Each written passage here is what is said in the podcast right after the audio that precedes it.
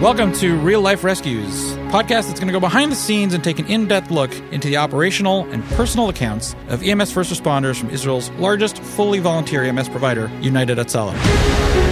Any volunteers available in Beit Shemesh across from Zanoach Ayala trails.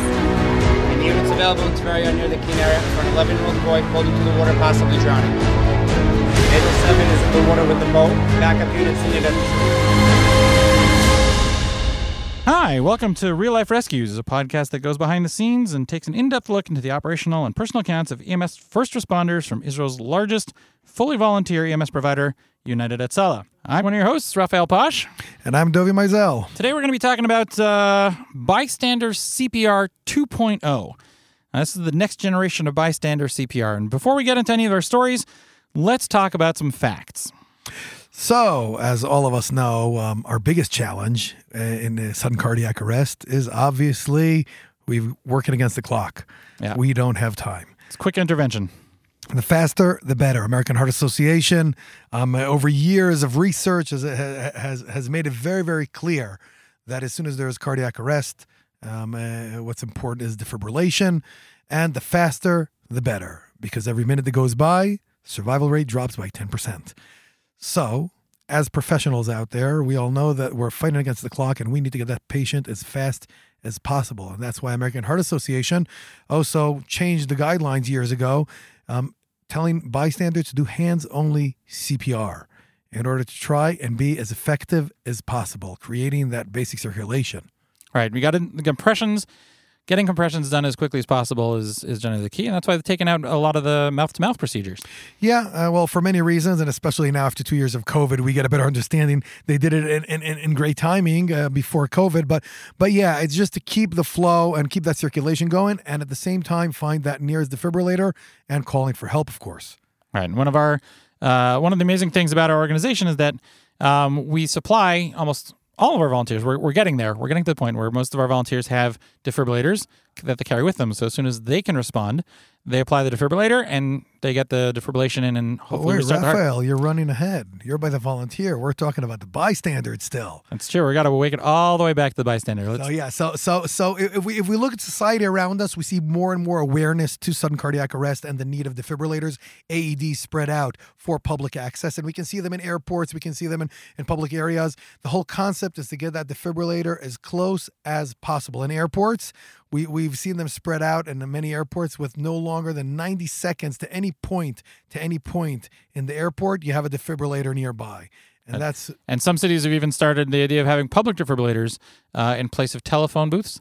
Um, and Yeah, place, brilliant, brilliant idea. By the way, here in Israel, um, uh, what what happened was is now that phone booths are not in use anymore, so the uh, municipalities actually decided that instead of getting rid of them and off the street, they turned them into defibrillator stations. That's right. And uh, not just in Israel, a number of countries in Europe have it as well. Um, they've started doing it. And uh, there's also uh, different companies that are starting to try and attach defibrillators to drones. Oh yeah, we're we're, all jealous and, and want to be part of that one. Yeah.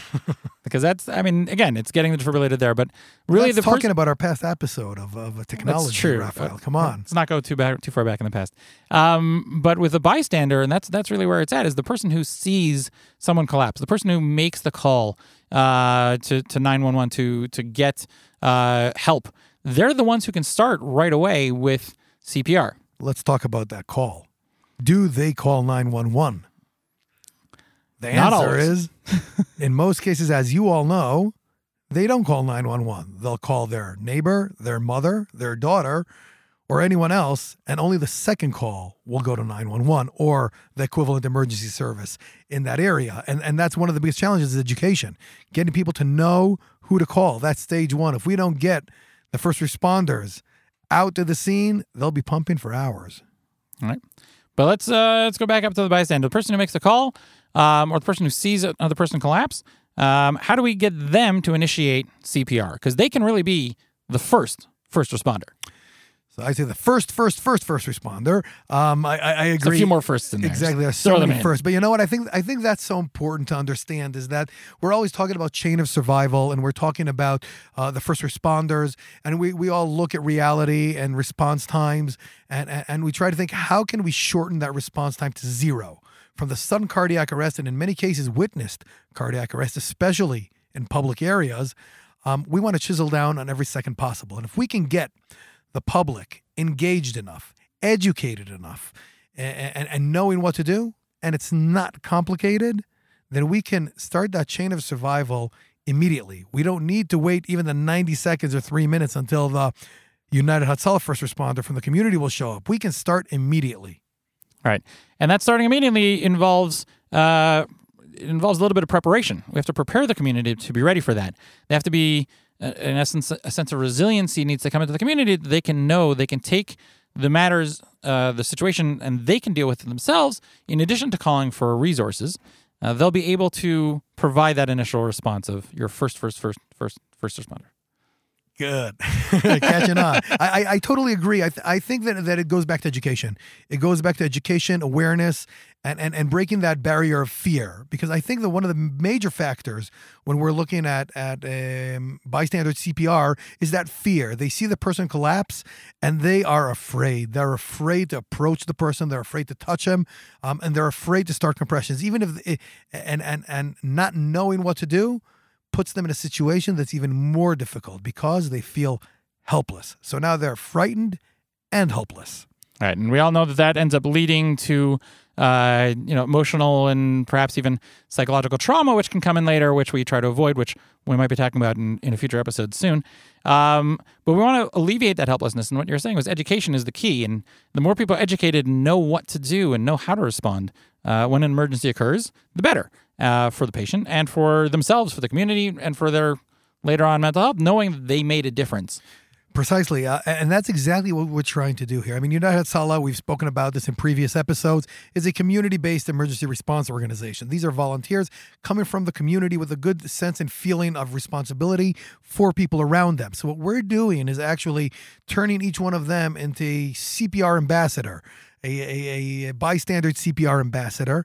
And what they do actually is we have a huge program going around national here, which is going into the community through community centers, through social media, and other hubs to like get schools the word, and synagogues. Exactly. And, get the word out there. People, you need to learn CPR. Now, no, you don't need to become an EMT. You don't need to become a paramedic. It's very. Most people don't have the time for that. Let's face it. Exactly. Unfortunately, we found the time many years ago and we got hooked and stuck, and we've been 30 years stuck in this. But let's move on. Um, so, so yeah, so it's really getting out into the community, raising that awareness. And what we've done is we've initiated a, a few years ago a program of a, it's called Safe Family in a, a freestyle translation from Hebrew.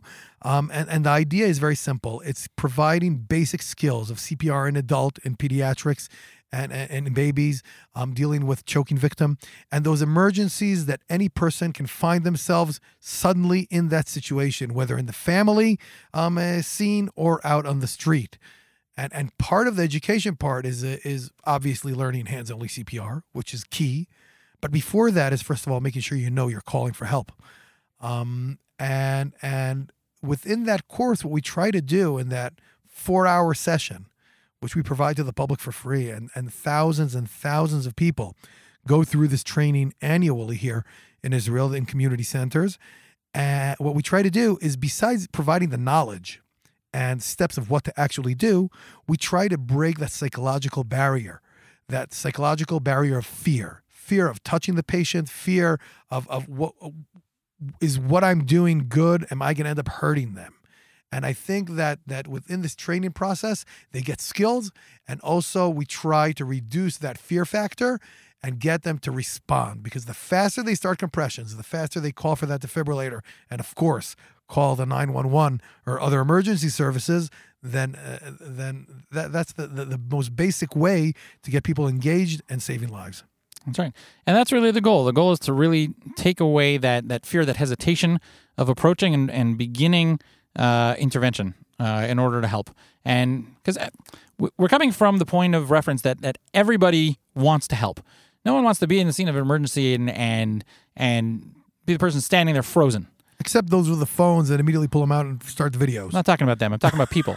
Uh, and um, but people want to help. People are, are good natured in, in, in most cases, and and we we want to be there for the other person. We want to know what to do. So these four hour courses, which are going around, and, and they're they're open to the public and everyone can do it. Um, And they've they're prov- free. and they're free. Um, and you don't even uh, you don't even need to get the level of a community center. People can ho- host it in their homes. Often that happens a lot as well. Uh, just have a big enough living room, a backyard, whatever. Uh, and the trainer will bring a dummy, and they'll work with the dummy, both uh, you know adult sized dummy and an, and an infant sized dummy, and we'll work on it. We'll work with them in training and enable them to really become empowered to go in and provide that initial care when it happens. And it, it happens. It's effective. And it's actually quite simple because it boils down to three steps. It's first of all identifying the situation and calling for help, then looking, calling for a defibrillator, and starting compressions. And once they understand how to activate the defibrillator, how to perform compressions, and how to call for help, it's really quite simple. And that's really empowering the community. And then it's a, it's in the circles, you know, it's friends bringing friends and bringing friends and spreading the word of, of, of, CPR. And then obviously the first responders, the professional volunteers, as we call them, of the of the life saving network of Hatzalah, um, will immediately arrive there within a minute and a half, or two minutes, or three minutes, and start performing the professional uh, CPR by EMTs or paramedics or doctors, which will arrive as part of the professional team. Correct.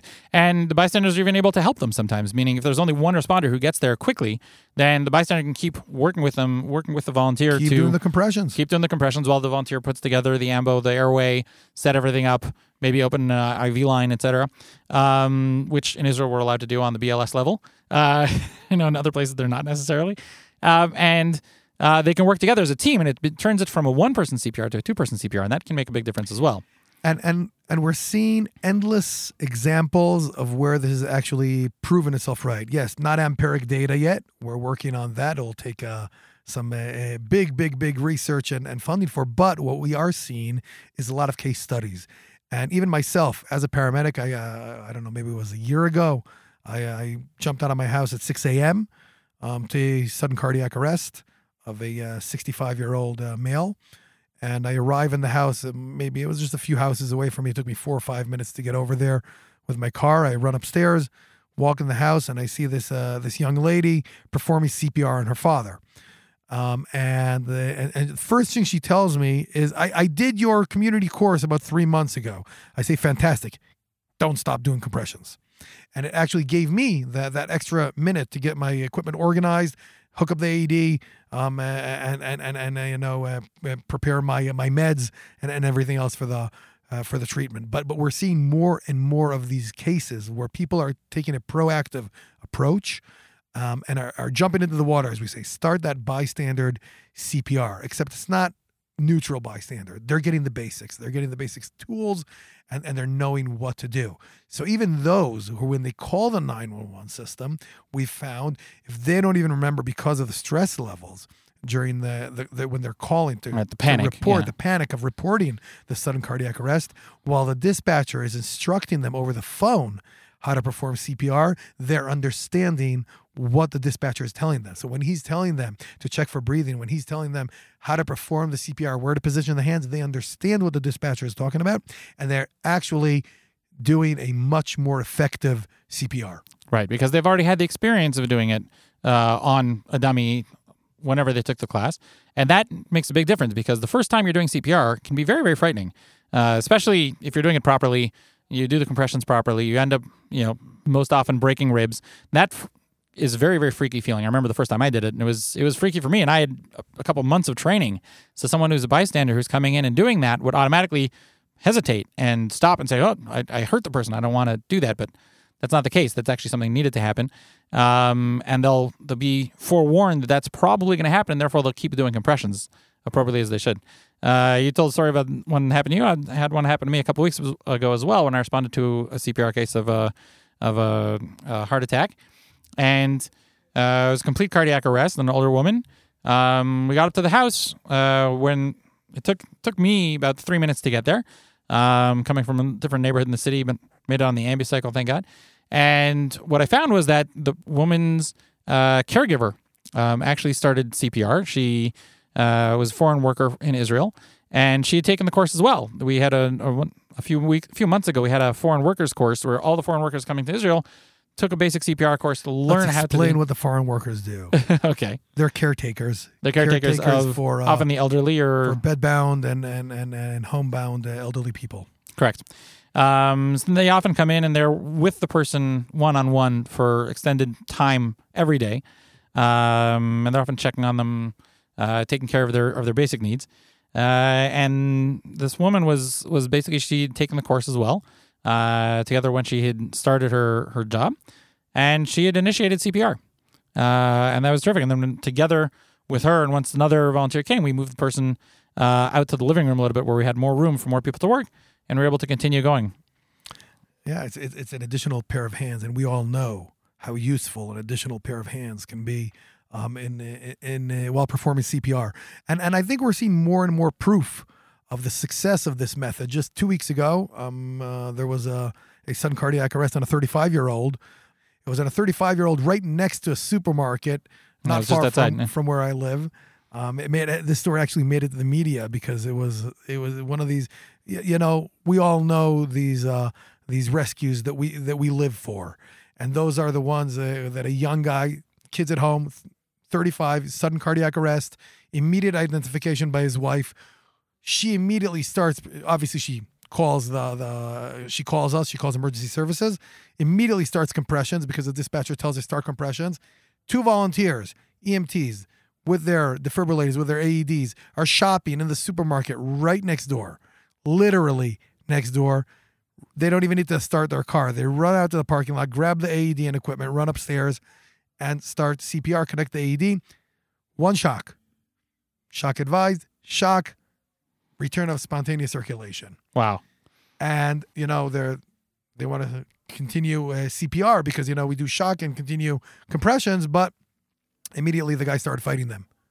Because he, he woke up and he was wondering, what are you doing here? Why are you here? And, and it was one of the funniest. Uh, actually, it was one of the funniest situations because when the ambulance arrived, I don't know, maybe ten minutes later, then they started an argument between the paramedic and EMT. Sorry, the the it was not two EMTs, one paramedic, one EMT.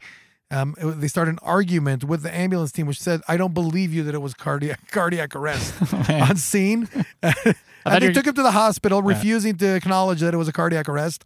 Obviously, we downloaded the the the arrhythmia, the strip from the from, From the the. AED and sent it to the cardiology department in the hospital, so that uh, so that they can actually see what what happened? what arrhythmia was. And and and the guy came to a volunteer meeting just the other night, Hmm. literally two weeks after the cardiac arrest.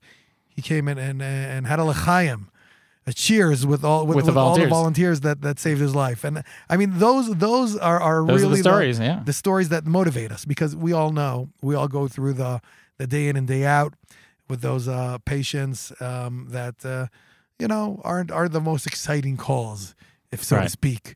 But these are the ones that really give us the energy, and, and it actually really proves this concept of the of the uh, bystander CPR 2.0. oh. It's getting the bystanders to be more educated, more experienced, knowing what to do, know how to act, know how to call.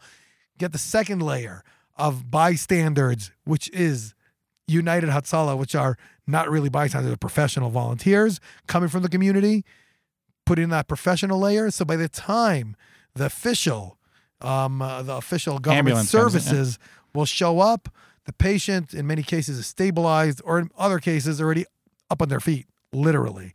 And I think that really is where the revolution is in in in, in, in getting education and impl- implementation of CPR in the community. And you don't need to be a super paramedic for it. Absolutely all basic. You need to just basically start, and that and it, it raises the level of survival, like what you were saying before. Um, we also we had a one in my neighborhood not so long ago where there was uh, an infant who uh, was uh, three o'clock in the morning, um, choked, uh, went to the point where we had to bring them back through CPR, and the first person to start CPR there was was the infant's mother. The infant's mother had taken a course, knew what to do, started CPR, screamed. So her neighbor came over and also started CPR. Her neighbor happened to be a doctor um, who all called for emergency services. And within a minute, we had United Hatzalah volunteers there helping out and continuing the level of care, passing it on. Eventually, when the ambulance showed up, they were they continued the situation, uh, and the infant is still alive. Thank I God. think I think that that really is a, a few key uh, key components for building a more resilient society. I mean, I, I think that the the the fact that a community knows to take a proactive approach, um, educate themselves, know what to do, know how to respond. Well, obviously, it saves lives, but beyond that, it builds a more resilient community because I think that the most challenging things, especially now, you know, as we're already almost two years into COVID, uh, we see helplessness is is, is the the the most challenging is the most challenging component, and knowing what to do. Um, and, and feeling that you can actually be meaningful and take part in the mission builds a more resilient society in general. Absolutely. Um, none of that. That- It it helps everybody. Helps the those who take the course. It helps those uh, their neighbors, their family members, knowing that if something you know, God forbid, happens, they have someone to turn to. Um, and it works levels. People people who are already in the community and already providers of some service or another, often coaches, personal coaches, uh, yoga instructors, anyone dealing with some sort of uh, reference of teaching others where there's a little bit of a medical uh, element involved, often has to go through CPR training. So they're also people are able to turn to. And if they take the courses, then they get a lot of enrichment. They res- remember what they've learned already previously, and they're able to come in and provide that initial uh, first, first, first, first, first, first, first response. And we're look and, and we're looking at, at all of these components. We're looking at at a you know getting uh, public access AEDs. So many places you come to them and say, "Do you have an AED?" No, their law requires that only in a place over 500 people, and blah blah blah, all kinds of regulatory issues. And and and our argument, it's not even ours; it's the community's argument. Once they're educated and they understand the importance, they will push that it's not about how many people are in the building, rather what is the distance from the AED. And what we're trying to get implemented as, as, strongly as possible is just like our goal is to get that 90 second response to any medical emergency and especially cardiac arrests. Um, we say that the goal is to get with a defibrillator to the patient within 90 seconds, with our uh, in total running to the defibrillator, bringing it back, and hooking it up. And this way, chiseling down an additional minutes. And the more people are educated, the more they understand, the more defibrillators are getting out there. And we're seeing the outcome. We're actually seeing the outcome all over the place in all communities where the awareness rises.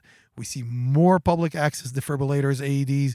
We see more people um, uh, joining these courses and taking a proactive approach in, in saving lives in the community. So let's uh, let's let's talk to the audience a little bit here and ask about how can a system that's based on ambulances, that's based on uh, I guess the city or the municipality providing the services, how can they implement this idea of engaging the community to really create this type of network of of bystander oh? 2.0 So I, I think it's actually quite simple. Um, it really doesn't require much. It requires uh, people getting engaging people in the mission. I, I just came uh, back recently from a conference abroad talking about the challenges of the medical system um, uh, with burnout during COVID, et cetera. And everybody's talking about response times being affected and systems being overloaded um, and man shortage of manpower and things like that. And I keep saying, guys, there's an amazing component which exists everywhere in Israel, in Europe, in the US, and everywhere else. It's people. Get people engaged. Get the official services to reach out to the community through opinion leaders, through other uh, uh, uh, pushers and uh, how do you say pushers and movers? Um, uh, I don't know how you say that. Movers and shakers. Movers and shakers in the community. Um, yeah, I was just translating from the Hebrew. busybodies, the people I, do I, it. I always do translating in Hebrew, but yeah, the busybodies, the people who are engaged in the community, get them in, involved, get them basically trained with that most basic thing, and tell them, okay, go out there, get people, use social media, use community centers, use um, uh, uh, use the PTA groups use PTA groups, use schools, use um uh, whatever it is, um uh, religious based groups, use the use the synagogues, use the mosques, use the churches. Get people involved. It's simple. Get enough people involved, and then you'll be cutting down on that response time. Yes, the ambulance might still take ten minutes, but if you can get enough people involved in the church, in the in the in the temple, in the in the mosque, to start that CPR right there, then the outcome is will be significantly better. And especially once you train them, you educate them also to get AEDs there. And then you plug it into some sort of network of mapping out the AEDs.